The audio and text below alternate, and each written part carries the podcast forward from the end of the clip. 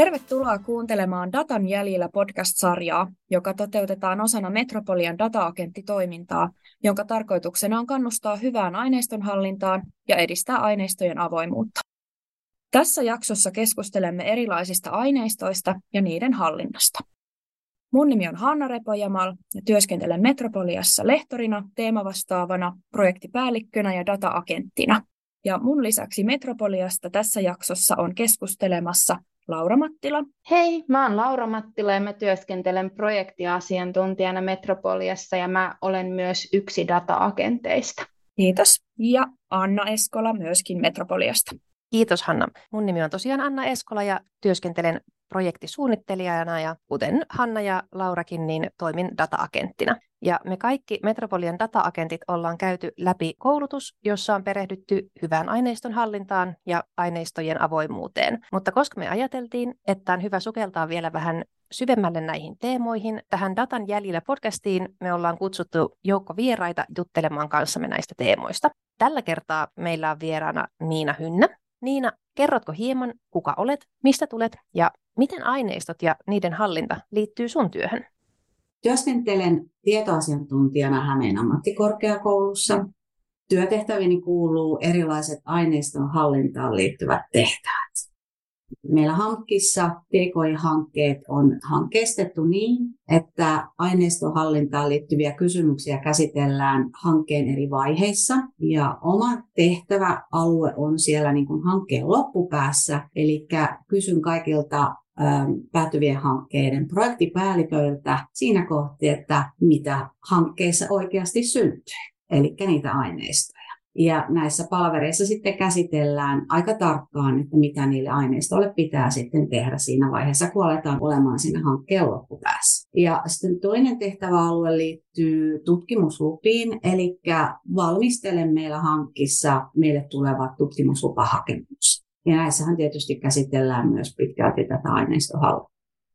Kiitos Niina. Miten tota, jos mietitään vähän näitä aineistoja, niin millaisissa kaikenlaisissa konteksteissa ylipäänsä aineistoja syntyy? No aineistojahan syntyy periaatteessa ihan missä vaan. Ja ehkä siinä kaikkein oleellista on se, että, että aineistoa niin kuin yleensä niin kuin kerätään tai tuotetaan jotain tiettyä tarkoitusta tai tehtävää varten. Esimerkiksi nyt tutkimusongelmaan vastaamiseksi tai kehittämistehtävän toteuttamiseksi. Kysehän aineistossa ei ole siis näistä hankkeiden lopputuotoksista, eli tuloksista. Pois lukien ehkä jotakin koulutushankkeet, joissa tuotos on esimerkiksi oppimismateriaali. Ja myöskään hankkeiden hallinnointiin liittyvä aineisto, tyypillisesti sanotaan, että ne on asiakirjoja, joita tuotetaan rahoittajan ohjeiden ja oman organisaation tarpeita tai sen toiminnan todentamista varten. Nämä ei niin kuulu siihen aineistoon. Eli kyse on siis digitaalisista tai fyysis- fyysisistä materiaaleista tai datoista. Ja niitä aineistotyyppejähän sitten on vaikka kuinka paljon, että niitä tuotetaan keräämällä, ottamalla näytteitä, mittaamalla, kuvantamalla, kyselyjen ja haastattelujen kautta. Sitten niitä tuotetaan vaikka tutkimuspäiväkirjoja kirjoittamalla, äänitteellä, videolla, lähdekoodit on aineistoja, ohjelmistot on aineistoja, ja sitten tietysti voidaan käyttää uudelleen jotain jo tuotettua aineistoa, joka on voinut syntyä ihan jotain muuta tarkoitusta varten kuin esimerkiksi tutkimusta varten. Ja jos ajatellaan, että missä kaikissa konteksteissa aineistoja syntyy, jos nyt ajatellaan näitä TKI-hankkeita ja opinnäytetöitä esimerkiksi.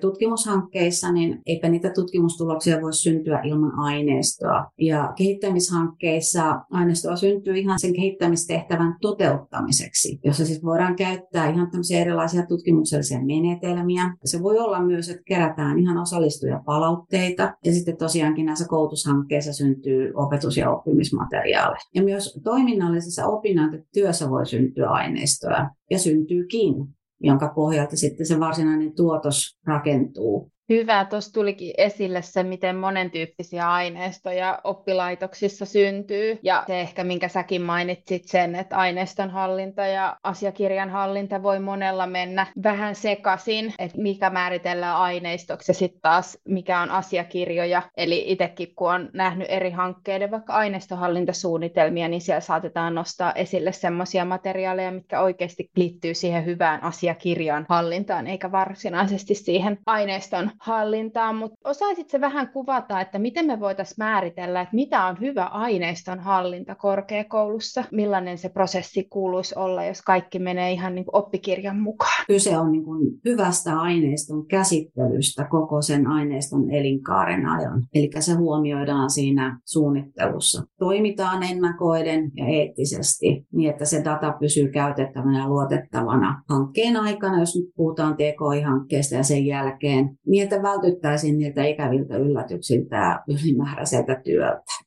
Ja se suunnitelmallinen aineiston käsittelyhän alkaa ihan sieltä aineiston keruun suunnittelusta, keruuseen, tallentamiseen, käyttöön ja säilyttämiseen. Ja myös sen niin hankkeen jälkeenkin, mitä sillä aineistolle tapahtuu. Aika paljon siellä ollaan heti tekemisissä tietosuoja- ja tietoturvaan liittyvien asioiden kanssa.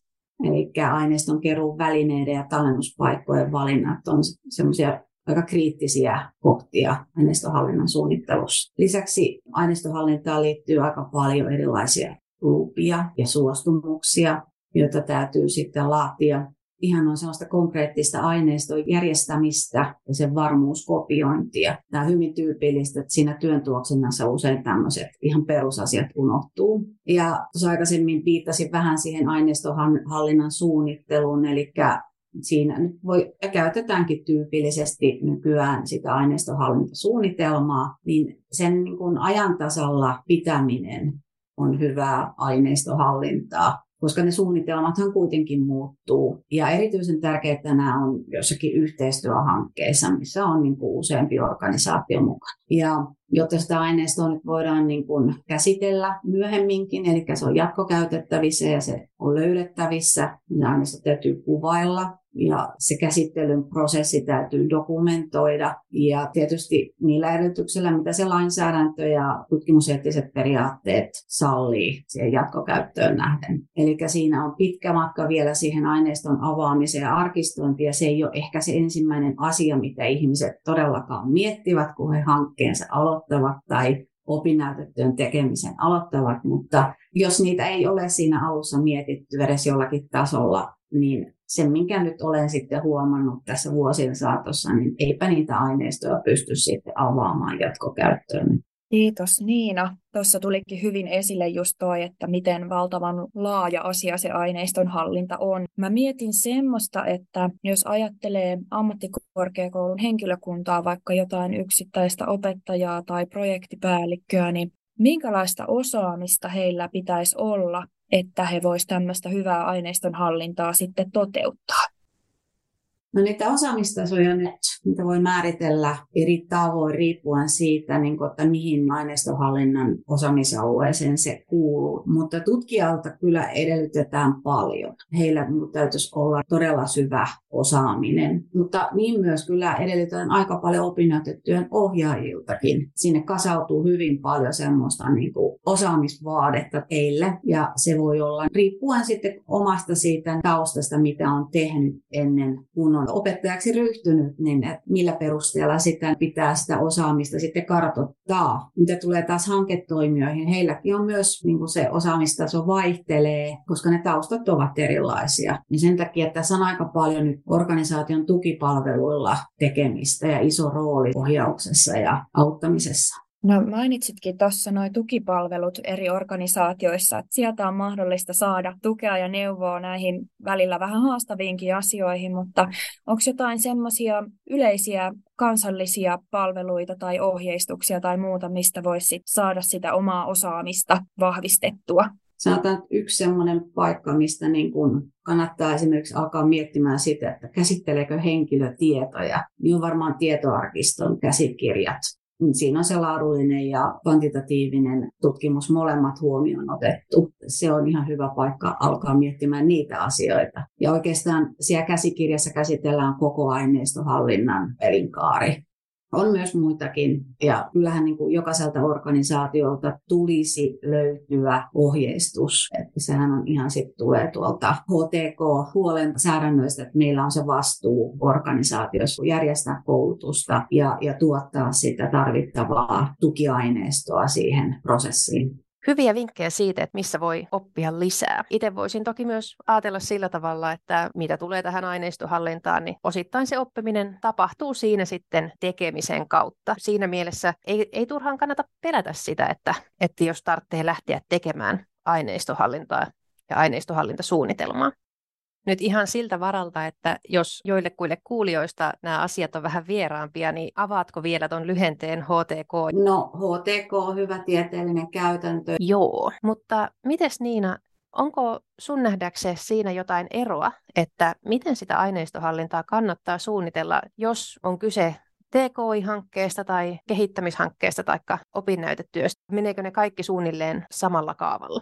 Kyllä ne melkein menee samalla kaavalla. Että se periaate on ihan sama kontekstista riippumatta. Että täytyy niin kuin lähteä tunnistamaan se itse aineista, että mitä se on luonteeltaan. Tunnistaa, että onko siellä semmoisia niin sensitiivisiä aiheita, mitä käsitellään. Mitä ne on ne kohderyhmät, joita tutkitaan. Onko mahdollista, että siellä aineiston keruun yhteydessä syntyykin semmoista aineista, jossa on sitten luottamuksellista ja salassa pidettävää tietoa niin kyllähän tuo henkilötietojen vaikutus ja aineistohallintaan on hirvittävän suuri. Et kaikki tähän tietosuojaan ja turvaan liittyvät asiat, ne on ne kaikkein ongelmallisemmat, mitä on niin kuin, ne, usein ne ongelmat alkaa siitä, että ei ole tunnistettu sitä, että ollaan keräämässä henkilötietoja. Sitten valitaan henkilötietojen keräämiseen soveltumattomia välineitä. Ja tiedot tallentuvat tiedähäntä minne.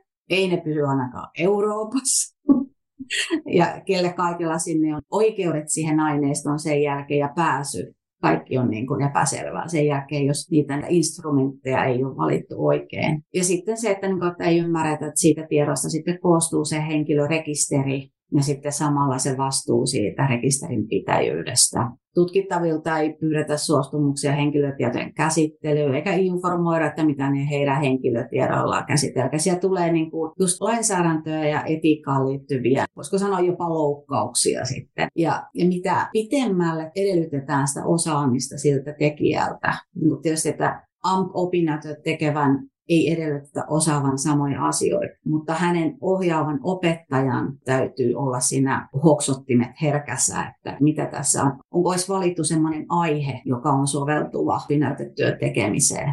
Moni asia on kiinnostavaa ja tärkeää, mutta onko ihan oikein tehdä siitä kuitenkaan se opinnäytetyö?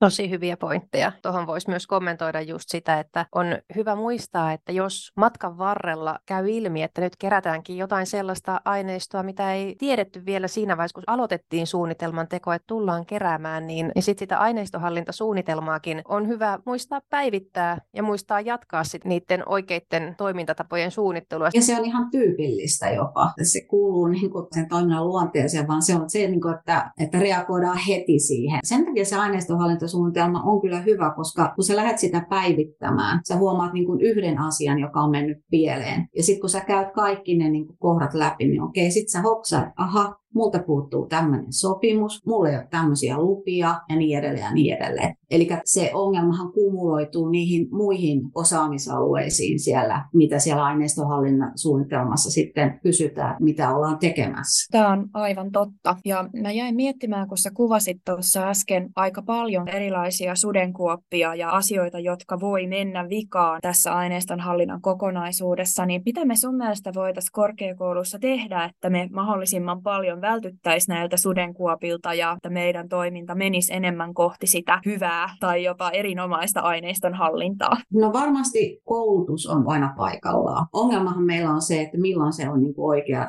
oikea aikaista ja sen takia varmin tapa on se, että prosessi itsessään, jos ajatellaan niin kuin hanketta, on mietitty niin, että siellä osataan ottaa sen hankkeen eri vaiheissa näitä asioita esille. Opiskelijan näkökulmasta tietysti niin, että miten me sitten niin kuin opinnäytetyöohjaajahan ei ole tällaisessa prosessissa, missä niin kuin tekoihankkeiden väki on tässä on sitä kehitettävää ja paljon. Mikä voisi olla opinnäytetyöohjaajilla semmoinen niin kuin luottamuksellinen keskustelutapa, joku työrukkane, joka niitä käsittelee sitten, jossa niin kuin sitä tietämystä voidaan jakaa ja vinkata sillä tavalla, että, että se on sitten niin kuin sen pienen porukan, joihin, joiden tehtäviin se kuuluu, niin hanskassa. Todella hyviä pointteja, että sitä niin kuin keskustelua ja osaamisen jakamista, niin sen tarpeen kyllä itsekin tunnistaa. Mä luulen, luulen, että aineistohallintaankin monella saattaa liittyä jotain, ehkä sitä, että sitä ei ymmärretä sitä sen merkitystä,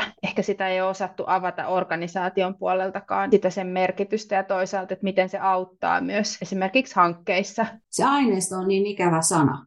siis tavallaan, että se on käsitteenä niin lipsua ja se, se niin kuin sujahtaa joka paikkaan ja, ja se tarkoittaa ihmisille eri asioita. Tavallaan, että siinä, että kun päästään sille samalle viivalle, että me voidaan se keskustelu aloittaa, niin siinä menee jo paljon aikaa. Tämä on ollut tosi mielenkiintoista keskustelua aineistoista ja siitä, että miten monenlaisia ne on, missä kaikkialla niitä syntyy ja toisaalta myös tästä aineiston hallinnasta. Ja ollaan sivuttu myös vähän sitä, että mitä pulmia liittyy siihen, jos niitä aineistoja ei osatakaan hallita ihan oikein. Millaisia ajatuksia teille syntyy siitä vielä, että mitä te toivoisitte, että kuulijalle jäisi mieleen tästä, mitä me ollaan tähän mennessä keskusteltu, tai mitä te toivoisitte, että kuulija hoksaisi aineistoihin tai niiden hallintaan liittyen? No mun mielestä on hyvä muistaa se, että se aineiston hallinta on prosessi ja siinä on eri vaiheita siinä prosessin aikana, jolloin kannattaa varata riittävästi aikaa siihen aineiston hallinnan suunnitteluun. Ja se vaatii myös monenlaisten asioiden ymmärtämistä ja osaamista. Ja on hyvä muistaa, että siihen on saatavilla paljon koulutusta ja tukea. Ja kannattaa lähteä myös sitä tukea matalalla kynnyksellä hakemaan ja keskustelemaan asioista. Että hyvin suurella todennäköisyydellä muutkin miettii ja pohtii ihan niitä samoja asioita.